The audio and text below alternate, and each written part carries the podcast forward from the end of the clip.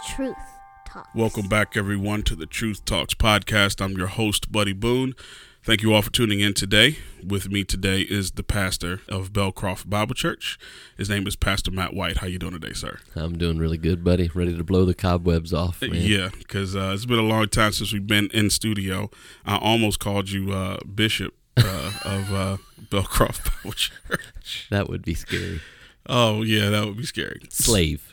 S- all right, that, that Slave. that works. Can Slave. never go wrong with that. Under shepherd. Uh, that that's okay too. That's Slave's okay. better. Okay. All right. Slave's more biblical. Yeah, good. So, uh, speaking of which, slave, uh, I have, I have, our topic today is going to be uh, a little different, and the reason why it's going to be a little different is this: um, I have been getting a steady dose of this.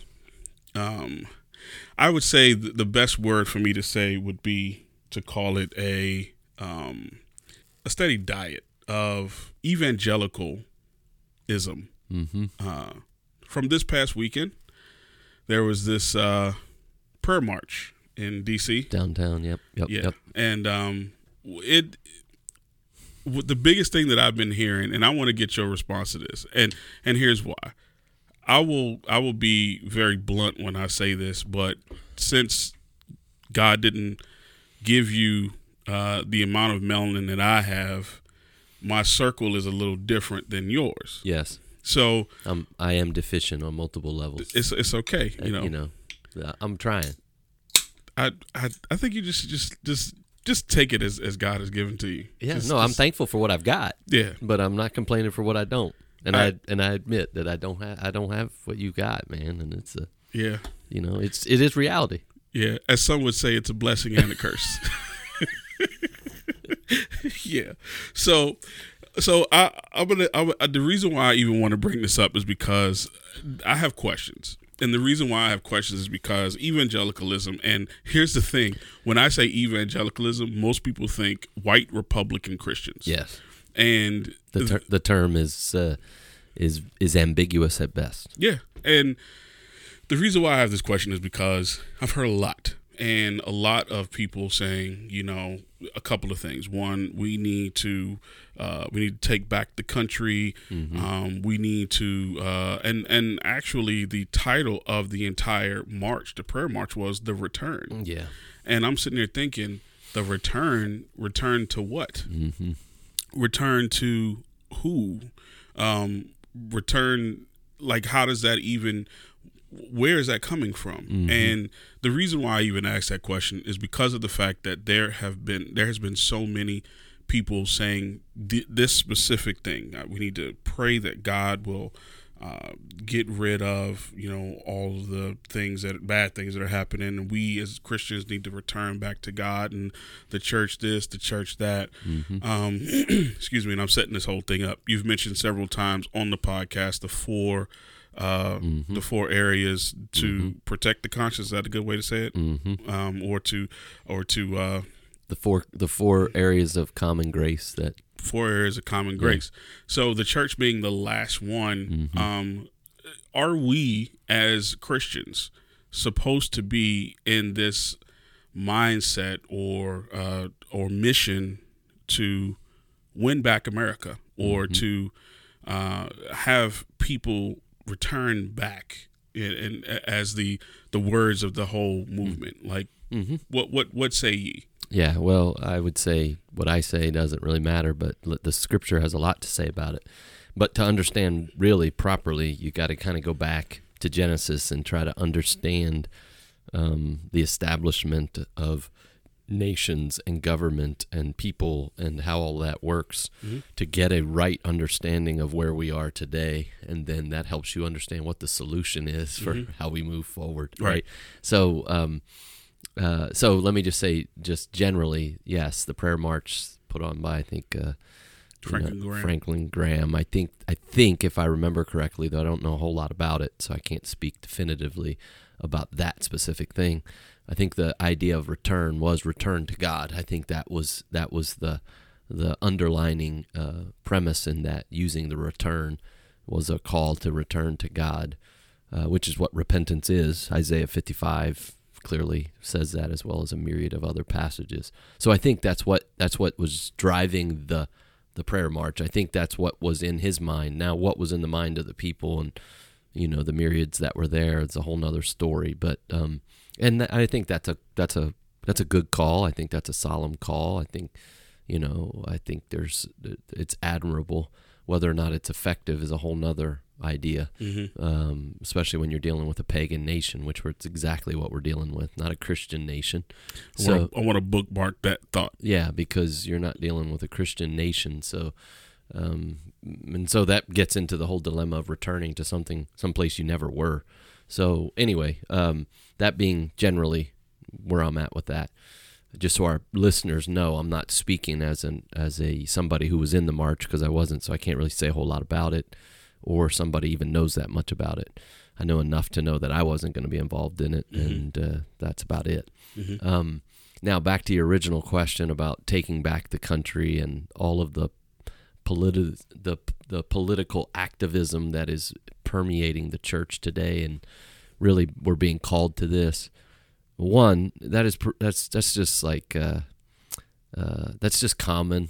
Every every election season, you get inundated with this Mhm. evangelical politics. Is really what it is. Right. So some of what you're dealing with is just the constant uh, onslaught of of political Christianity, where you're just like, and and it is an Americanized uh, uh, dilemma where because of the nation in which we are and the and the quote unquote Christian nation, which we aren't and never really were, but this idea that we're supposed to take it back and and uh, we're supposed to establish, you know, this uh, this political arena that is uh, gospel driven, and that's not biblical. Um, even though it gets promoted all the time, all the time. So you have to go back to Genesis, and you have to understand, you know, creation from a biblical point of view, and you have to understand the fall, because if you don't get a right view of the government in light of those things, you'll never have a right view going forward. Mhm. So government was never God's plan for the proclamation of the gospel. So it was never God's plan that the government would be the megaphone for sending the gospel out and all of those things.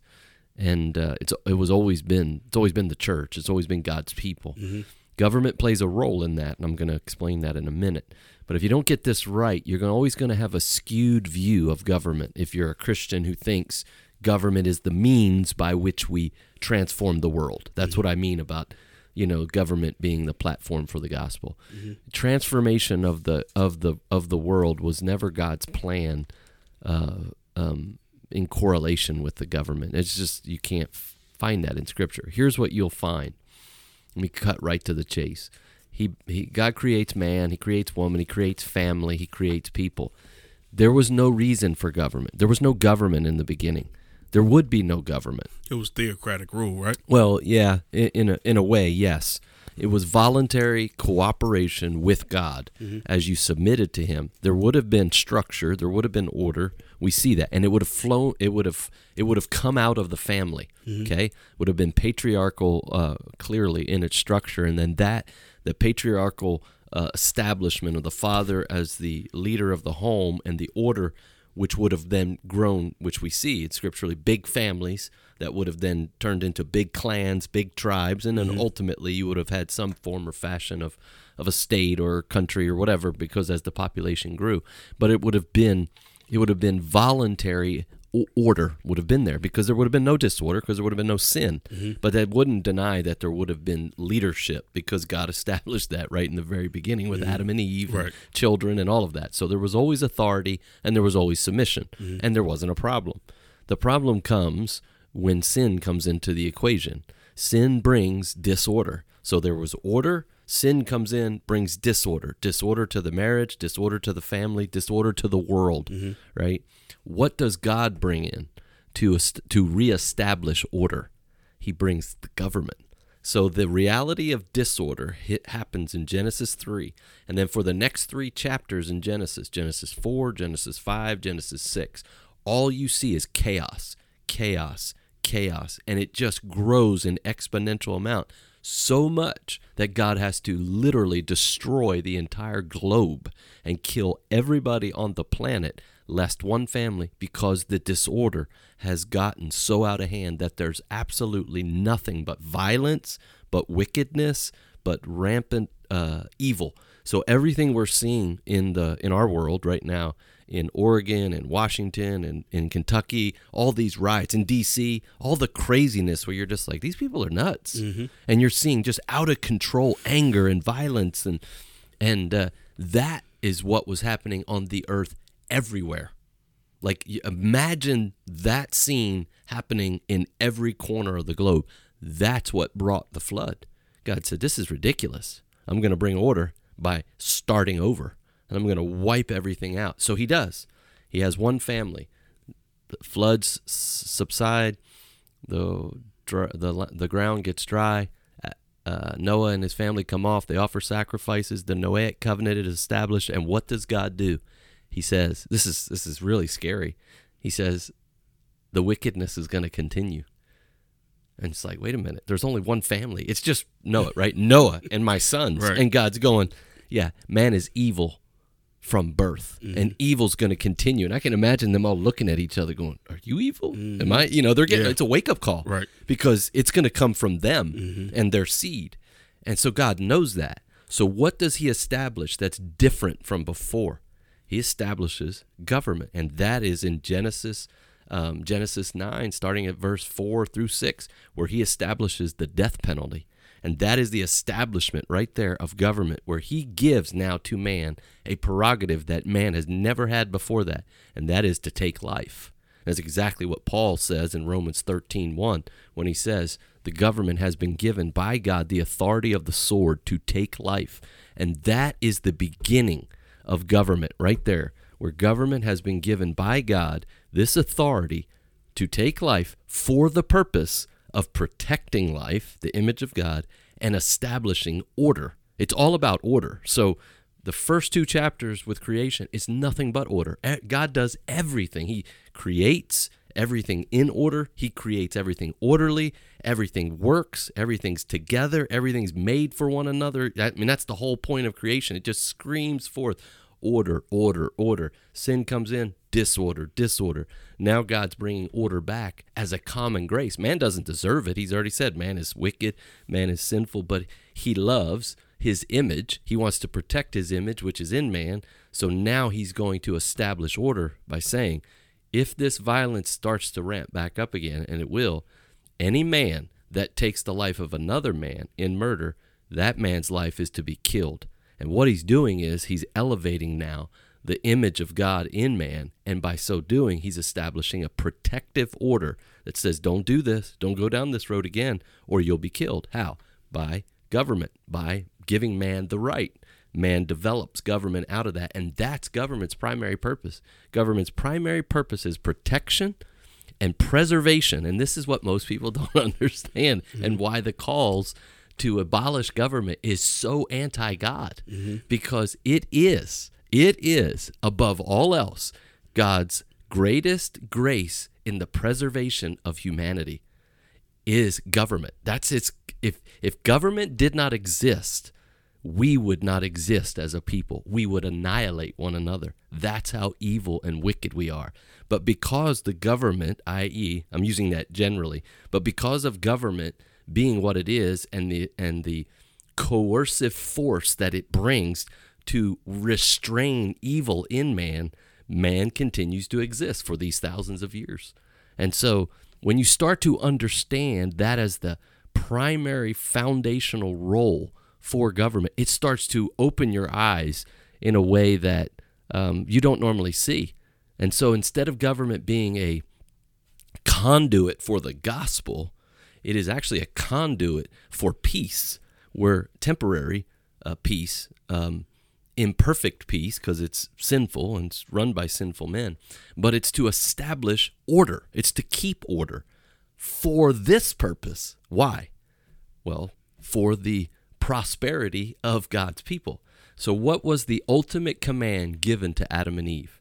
Genesis chapter 2 fill the earth, mm-hmm. multiply, subdue it. subdue it, have dominion, rule. Mm-hmm. Why could they not do that? because of the violence. You can't subdue the earth. You can't rule. You can't have dominion when everybody's wanting to kill one another. Mm-hmm. So, what God does, because He gives the same exact command to Noah and his family, He says, same exact command. As soon as they come off the ark, this is what you must do. You must multiply, fill the earth, spread abroad, go out and literally proclaim my name by by obeying and following me and i'm going to protect you now as you do this i'm going to prov- provide a hedge of protection through this through this covenant through this order and that's going to provide for you an avenue by which you can do this mm-hmm. and that's what we see throughout history i mean how many times was israel uh, uh, Israel p- provided protection by some other government. I mean, they're going to die, and and Egypt comes in and and through Joseph and becomes a protective measure for Israel to provide for them, to protect them,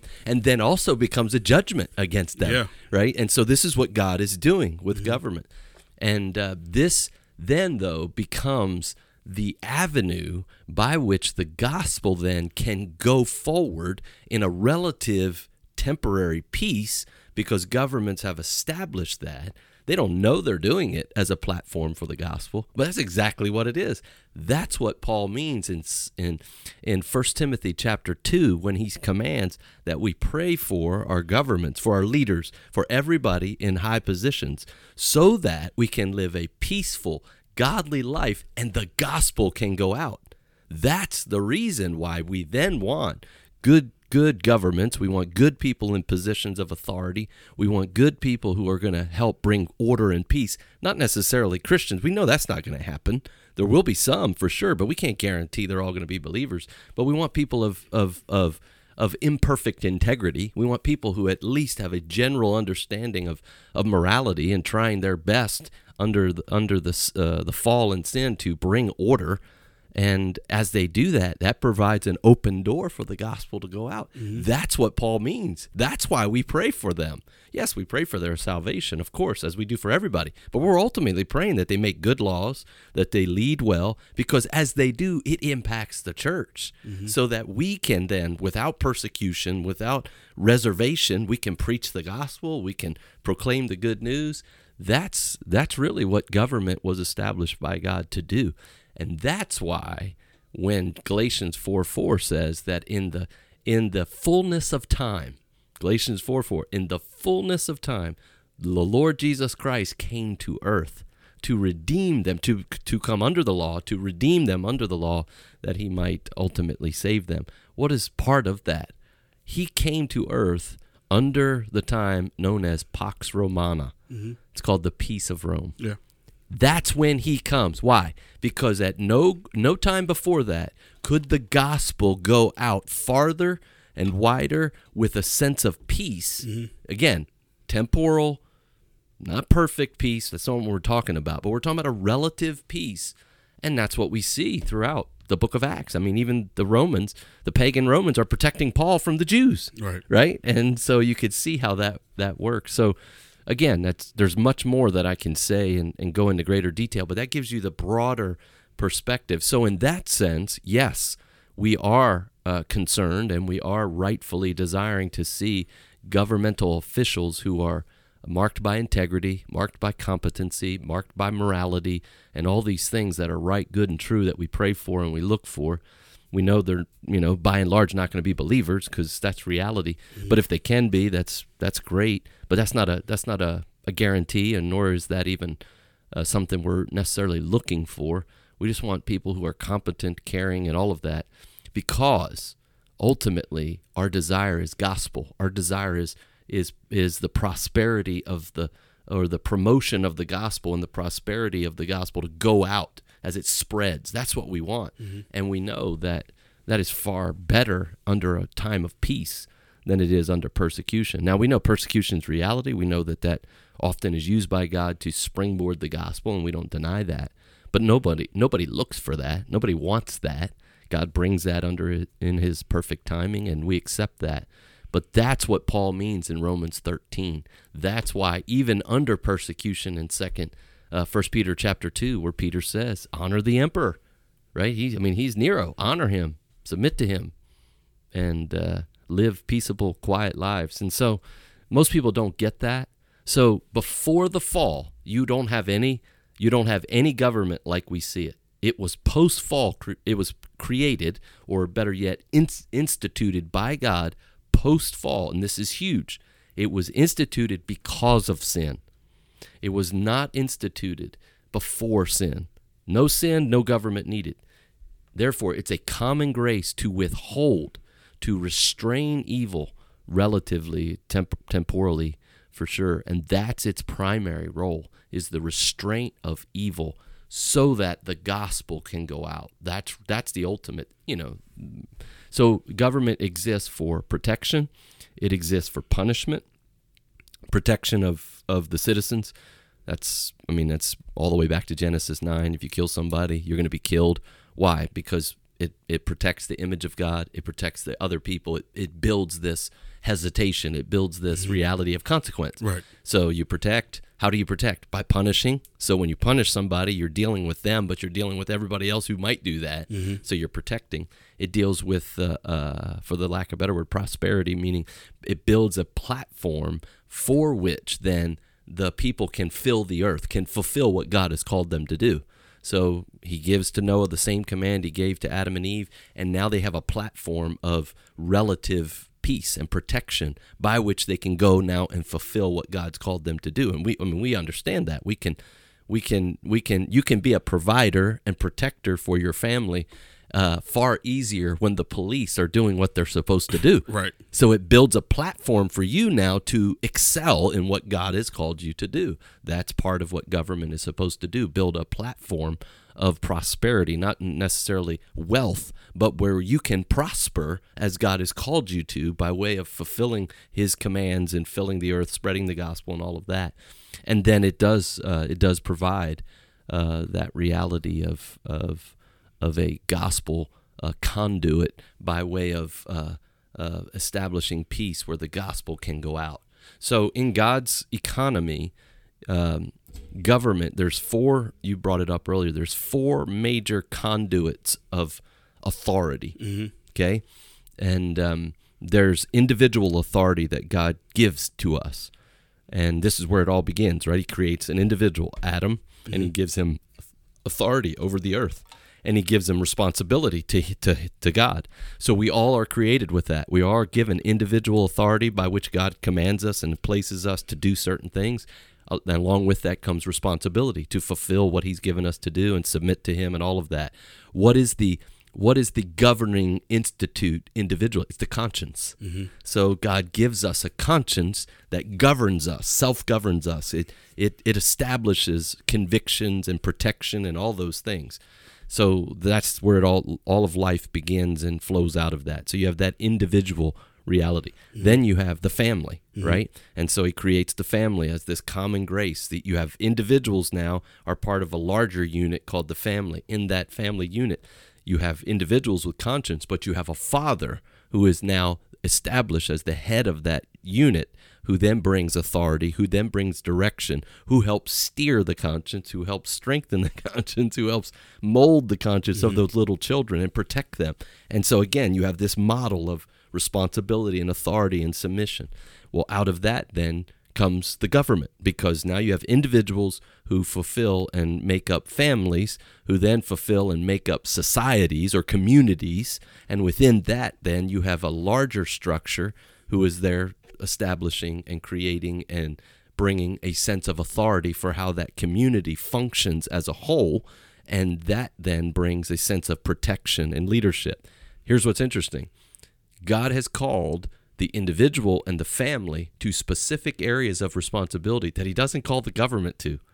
Therefore, the government cannot infringe upon what He's called the family and the individual to do. So the government in God's economy can't tell you not to share the gospel. Hmm. Because that's he's given to you as an individual mm-hmm. and to you as a family. They can't come in and tell you how to raise your children. Mm-hmm. God has given that to you. That is your individual personal responsibility and as a father your family responsibility mm-hmm. government can't tell you what to do they can't have that authority over you when they start to do that they have now gone outside the bounds of what god has called them to do and now they're overreaching and they're creating all kinds of problems and going against God. And of course, we see that in countries all over the place, right? I mean, China, you take a communist country where they tell tell you can't have any more than two kids. Government is way beyond. Mm-hmm. Now they're totally anti-God. They're totally suppressing what God has called those those families to do, to multiply and fill the earth. And now they're holding them back. Well, that government's against God. Right. So you start to see how it works. So, but at the same time, God has not given the individual the right to bear the sword, right? That comes to a, a government, a, a, a an established leadership by which they have, Romans 13, the power to kill, the power to kill those who kill others in murderous acts. But he hasn't given that to us as individuals. So if we take on vigilante acts to Romans 12, take vengeance upon ourselves or on others by our own means, now we've overstepped our bounds and now we're in, infringing upon the government. You see how that works. Mm-hmm. You see how everybody crosses each other's boundaries, but in God's design, no. And then the last, the last of the four is the church. And the church is given its own jurisdiction, its own place of responsibility, its own place of authority, and that is the gospel. The government was never given the mandate to spread the gospel, to proclaim the gospel, to have anything to, to, to withhold the churches or tell churches what to do or tell individuals what to do. The government was simply to, to establish order in society. That's all it that's that's all it is. To establish order and relative peace and all of that. It's the church's job, the church's authority, the church's jurisdiction to spiritually deal with the people by way of the gospel and sanctification and all those things. That's what the church has authority in and over. So we don't go to the government and tell them how to do their job in establishing peace and order. What we do do is remind them, hey, this is what God has called you to do. Hmm. You're not doing your job, mm-hmm. right? You're not doing your job in, in keeping order like we see around the nation right now. It's, Right. it's orderless. It's and chaos. and it's right and good for pastors to stand up and say, You're not doing your job. You are, whether you know it or not, Romans 13 is clear. You're a servant of God. All governments, all leaders are placed in position by God Himself. He is sovereign, and He's placed you there for this purpose to keep order. When we see chaos, you're not doing your job. And you need to understand that you're going to have to give account for that. This is your responsibility. It's not my responsibility as a pastor to keep order. That's why I'm not walking down the street bearing arms, telling people what to do. That's not my job. I have no authority there. If I did that, I would be in sin. But my authority is here in this place to keep our people in order because, again, we have our own structure. It's God's lined it out. We have our own uh, um, commands by God by which we do that. And when the government now comes in, and tells us what to do, that's when we say, no, we can't do that. Because the beauty about this whole thing, all four of those lanes of authority or lanes of establishment, the individual, the family, the government, and the church, all find their authority in God. Hmm. So they get all get their orders from God. Mm-hmm. And if they're all looking to God and listening to God, works beautifully. But the minute that they start infringing on one another, and that's the tension, they always do. They always do. They're always crossing over and telling each other what to do. And the minute they do that, apart from the wisdom of God, they have stepped out the, outside the bounds. And of course, that happens with the church and the state all the time. Mm-hmm. And so the church has to remind the state, no, no, you don't have that authority. Mm-hmm. And sometimes the state has to remind the church, no, no, that's not your job. That's our job. You leave that to us. Mm-hmm. And that's why a biblical understanding of these things is paramount so that the church doesn't get distracted from what it's supposed to do and it rightfully prays for the government and rightfully votes for those who will help bring that. But at the end of the day, that's not our that's not our deal. Our deal is this. We focus on this, and that's where our focus and that's where our energies, that's where our concern and all of that is. Does that make sense? It it does, and you know the irony is that it makes more sense now. Uh, and I've heard what you just went gone over the last part. I've heard that a few times from you, and I do remember it every time you said it. But this is what I just realized. I just realized that that is literally in order from Genesis all, the way, to through. Revelation. All the way so, through. of course, the the first is man is created, then the family is created, then the government is established, and then the church Mhm. in in the New Testament. Mhm. Um, but also, what I've noticed, and as I think through it as well, is that history has literally shown us how the government and and the church have overstepped its boundaries. Totally. So the the, the Roman Catholic Church is one. That's it. You know, uh, you know, The you- Inquisition, yeah. the Inquisition with the Right. Roman Catholic Church, disaster. Mhm. What is happening there? The church, which wasn't really a church, if you understand, you know, we're using church in a general sense. Roman Catholic Church was not a church in the biblical sense, but in the historical sense, that the their understanding of the church was never was never had the right to kill people who didn't follow mm-hmm. that belief, mm-hmm. right? I mean, there's nothing in the Bible, mm-hmm. right? There's liberty, right? So, yes, we exhort and we confront and we tell people where they're wrong and we show them that. We don't have the right to kill anybody if they're not going to be a follower of Jesus. right. You know, I mean, it's ludicrous where that but that spread for for centuries. Man, that just that went on for centuries, for 100s and hundreds of years, or thousand years, honestly. Yeah. So it started in it started with August. It started with um, Augustine, or no, Constantine. Excuse me, Constantine, in the uh, in the fourth century. He established when it. he established Christianity as the church of uh, in Rome, and then basically persecuted everyone who didn't uh, become a part of that. That then set it up for what would go on for over a thousand years of this ridiculous religious persecution for people that weren't part of any one religion. It's but again, what was that? That was the church trying to play the state. It we were not we're not given that responsibility at all. And uh, Yeah, and because because you were saying, and I was like, oh man, like I I can see this in history, and I'm even looking at uh at, at uh, uh Jefferson with uh yes, one, you know, people make this make this mistake that they say the separation between church and state, the whole statement is actually in the Constitution. It is not. No, it's there's not. actually a letter that It was. Thomas Jefferson wrote. Yep. and that concept, there. the concept is a, is a good concept, Yep. but it, he was really talking about money. yes. He wasn't talking about like the rules of, of one over the other. He was really talking about money. Yeah. But you got to also understand his, his his his standpoint. His standpoint was coming from the idea or the literally uh, the ideas of the people that came over from England into America, the Puritans, Yep. to get away from the governmental rule over the church or Yep. the church's government uh, governmental rule, uh, and just to be- uh, a Puritan, just be you know a a a uh, a church, a religious you know church, and then government to be separate. Yeah. So that's kind of where he was coming from Well- when he penned those words. Yes, and and here's the problem with that. So the idea is is biblical, mm, based upon what I just described. There is a separation. I, I don't like the word separation because I think it, it paints a it paints a picture that's ambiguous. It paints a picture that's actually unbiblical because none of them are separated if you understand the sovereignty and the sovereign plan of God as I just described. They're Right. all working together Right. in God's plan, you're supposed to be working together for the purposes of God, Mm-hmm. right? Now we know government by and large doesn't do that.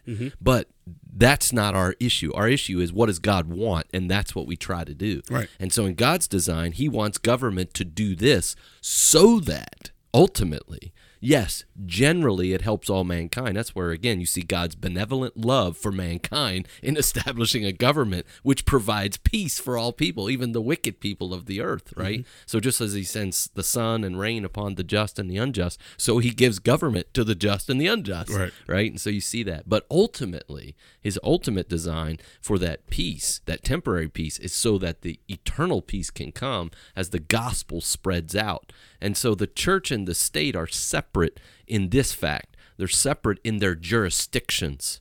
So we have a jurisdiction, an authority, a responsibility by God, from God, and it's gospel. Mm-hmm. That's our that's our don't mess with the gospel, don't tell us what it is, don't try to infringe upon it, don't hinder us from doing it. it that's it. So the gospel meaning gospel proclamation as well as gospel establishment here on earth when we see the church grow by way of Ephesians 4, the equipping of the saints, the maturation of the saints. All of that is all what we've been called to do. Government has no say in that. They can't tell us what to do about that. They can't infringe upon that. They can't hinder us from that because that comes straight from God. Mm-hmm. So if I could draw this on a whiteboard, God is over us, telling us what to do. And anytime the government tries to put a lid on that, they're coming between us and God. Mm-hmm. And you can't do that. Now, you've stepped in front of our sovereign, in front of our leader. You're not our leader, he is, right? Mm-hmm. But the same thing for the government. They've been given the right by God to keep order and do all these things. And the minute the church comes in and steps over them and says, no, no, you can't do it that way, do it this way, now we're stepping in their jurisdiction. Right. Now, if they're doing it anti God, based upon what Scripture said, then of course we're the many theologians have said the church focuses on the inward issues and the government's supposed to focus on the outward issues the the matters of social life and the church focuses on the matters of spiritual life i think it's a little too general yeah. but it gets but it, it, it there is some truth there right? But the problem is the matters of social life are also spiritual mm-hmm. because the Bible speaks very clearly on how we're to live mm-hmm. and even dealing with injustices towards people. And the Bible's clear that that's wrong and we should call that out when we see it. And we should put our finger in the government's eye and say, "No, this is wrong. Police mm-hmm. brutality is wrong and you mm-hmm. got to fix this." Right. Right? But it's not our job to fix it. If mm-hmm. if I take up the mantle as a as a pastor and say we're going to fix this, I'm I'm now in a jurisdiction I don't have. And so so while we're separated by the jurisdictions, we're united by what who's over us and who who directs us. And so there is a separation of church and state, but it's not what most people think. We are to be working in support and tandem of, with one another. Now, most of the time, that support only comes from the church towards the government, not the government towards the church. But that's the nature in which we live, and uh, in most societies. But um, how it is is not the issue. It's what God has called us to, and will we be submissive to it? So, well, see, that's. I, I, think more than anything, that is the issue that we're coming up against right now. Mm-hmm. The issue is that there are, and I, I, mentioned this in the beginning because I'm seeing it in two different, uh, done handled two different ways. Yep. One, the uh, okay, I'll, I'll, just use the term evangelical church has yep. been very, um, very big on, hey, you know, we need to not just pray, but we need to do something. Yes. So yes. we need to do something. We it's not necessarily us marching in the streets, but we need to sue the government because yep. of whatever issue. Yep. Now the uh, the highly melanated church, I'd yep. say, um, the highly melanated church has a different approach. Mm-hmm. Their approach is we are going to march in the streets, yep. and we are going to say all types of things that we can on social media, yep. and we'll call you racist if you as a evangelical church don't support doesn't it. support it. Yes. So, it, it, so it, go ahead. So again, the Bible's really clear. Mm-hmm. Uh, when you understand the roles of each, right, then you you begin to have a clear, very clear understanding of what the solutions are in mm-hmm. these things. So go all the way back again to Genesis. The government was established. Why? Because man is sinful. Because man is evil the government was established to help restrain that. The government never will completely restrain it. The never the government will never eradicate it because that wasn't its goal. That wasn't its purpose because it can't. It was there to restrain it. And so what that does right away is that helps us that helps us right from the very beginning to expect evil, to expect uprisings, to expect injustices, mm-hmm. to expect these things and to not, including within the own government, because the government is is is just as evil as the men who fill it. Right. And so what that does is it gives you a, for lack of a better word, a deflated view of government, not an inflated view. It gives you a balanced view that says, yes, this is God's design, but I understand what the outcome ultimately is going to be. It's going to be imperfection. It's not going to be cosmic justice. It's not going, this isn't going to happen until the Lord returns. But in the meantime, there will be this temporary reality, and it will have seasons of that it's better than others, and we will point it out where it's bad. But at the end of the day, if I'm a believer, this isn't this isn't my mission. My mission isn't this because the mission is done. God's given that. The mission is this over here, spreading the gospel because here's here's why. If I embrace the gospel mission as given through the church, and I do what God has called me to do, and then God does what He's promised to do, then that will have direct impact on the government. It will have direct, direct impact because people will be saved. And as people are saved, they will begin to populate communities. They will begin to spread out into those communities and become uh, saved doctors, saved lawyers, saved politicians. Again, it's not gonna. It's not going to be complete. It's not going to be uh, cosmic, but it will begin to filtrate. It will begin to infiltrate those areas. So, the gospel, let me be really clear the gospel mission isn't the salvation of the world. It isn't the eradication of racism. It isn't the uh, it isn't the uh, uh, the ending of poverty. It isn't all these things that so many people think it is. That's not our mission. That's not even government's mission per se. Our mission is salvation of individual souls through the gospel. But then we what? Ephesians 4, we equip those saints to be servants of the gospel and send them out. They become police officers, they become firemen, they become politicians. And that's where, when the church embraces the mission, the mission has direct impact on the government and the communities and all of those things, but not the other way around. So everybody wants to flip flop it and say the government needs to do this. No, the church needs to do this. And by doing this, we will be involved in these things. You're gonna you're gonna have uh, young people that are gonna raise up and become politicians. That's awesome. They should, just like we should have doctors and lawyers and missionaries and pastors and all of that. And that's what will happen as the gospel goes out. I'll tell you exactly what the response to that is going to be. You ready? Go for it. It's it's very easy. But here's the thing: you don't understand that as a as a unmelanated person, uh, you don't understand the gospel is not enough. That you need to have more than just the gospel. You need programs. You need uh, uh, certain legislation to be passed because of the fact that you know the gospel is a long term Yep. uh, mission Yep. versus like right now we need certain things to happen right now. So, and and this would be my answer. Well, I'm just telling you what God says, and He understands. Mm-hmm. Whether I understand or not it has nothing to do with it. I can honestly tell you I don't understand, mm-hmm. right? Because that's not the issue. But I go to the one who does, and this is what He said, and so we follow Him. That being that being absolutely crystal clear, the reality is it is a long term. I mean, it's it's it's a it's a plan that will not end until Christ returns. So mm-hmm. I get that, and it will be imperfectly, you know, worked out through our own sin and and imperfections. However, that doesn't negate the temporary temporal needs of people, and that those things need to be addressed. And so, and so, give me give me a specific example of where there's injustice in Bowie. Give me a specific example where you can point to and say this is wrong, and I'll be the first one to go down there and point it out. I'll be the first one to go to City Hall or whatever and say, "Look, well, what's going on with this? This is wrong." Because as a pastor, I feel like that's part of my job in a community.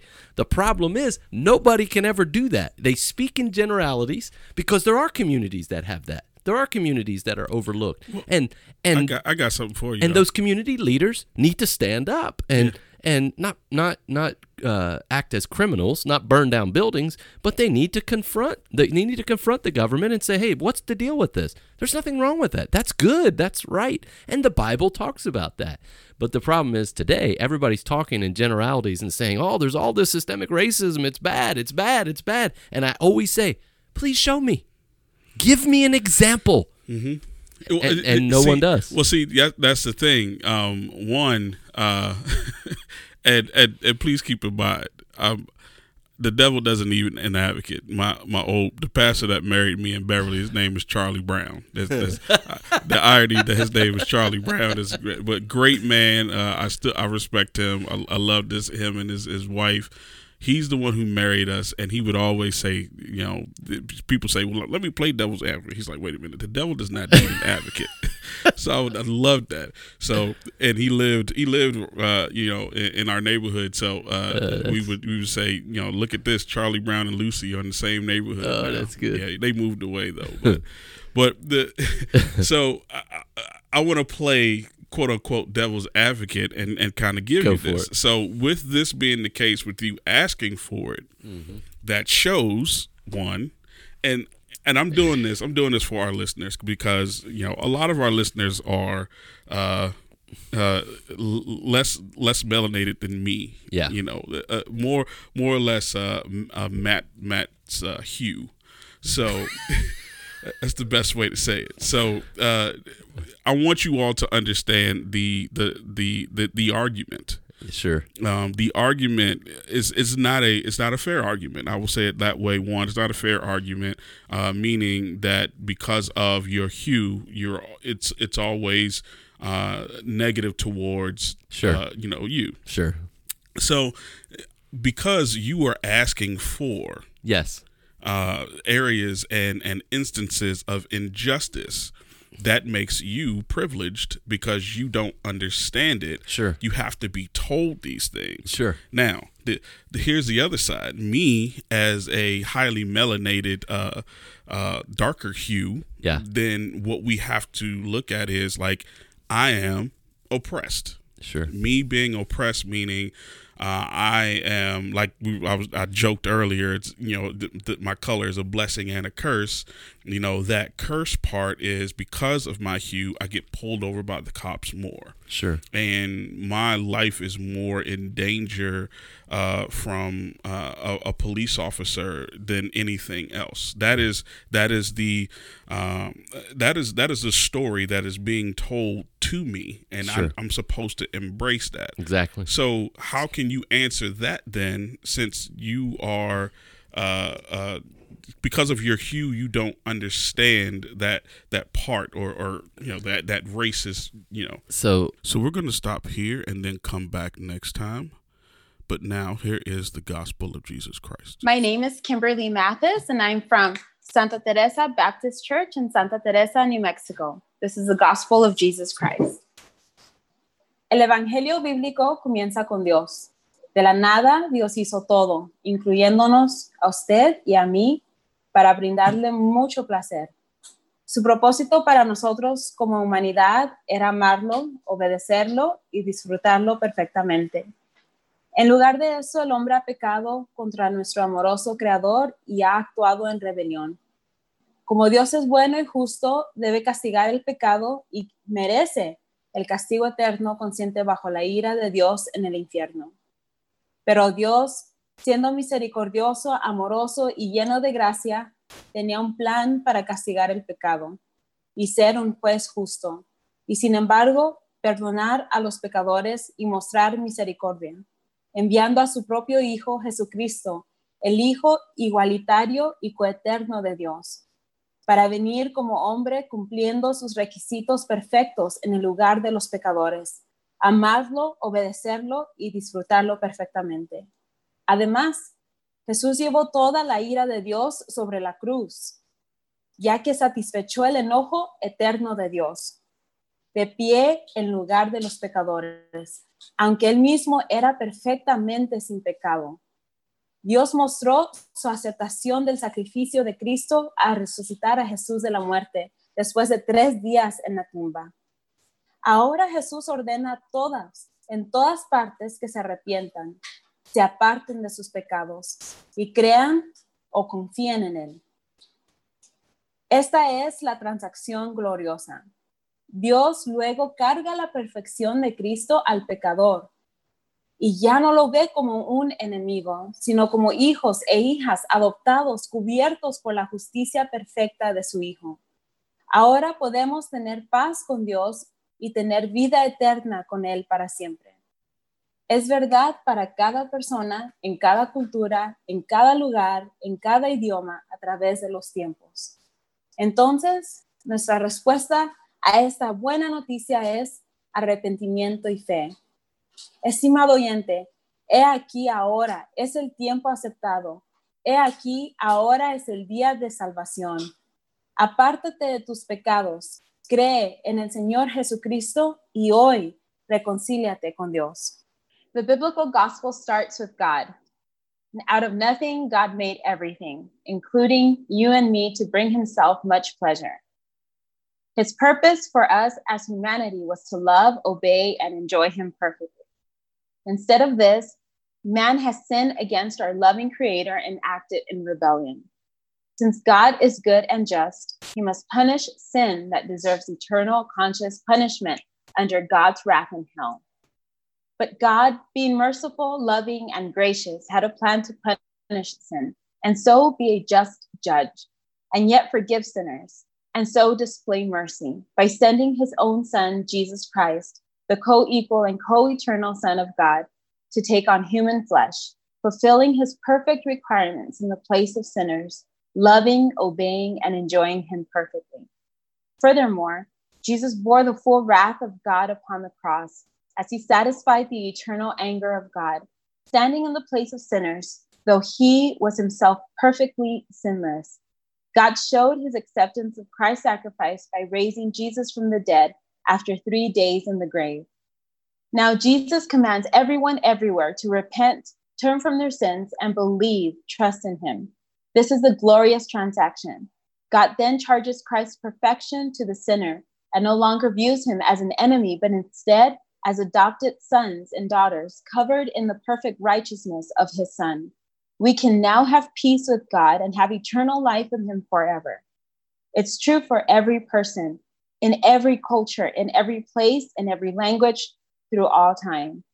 So, our response to this good news is repentance and faith. Dear hearer, behold, now is the accepted time. Behold, now is a day of salvation. Turn from your sins Believe in the Lord Jesus Christ, and this day be reconciled to God.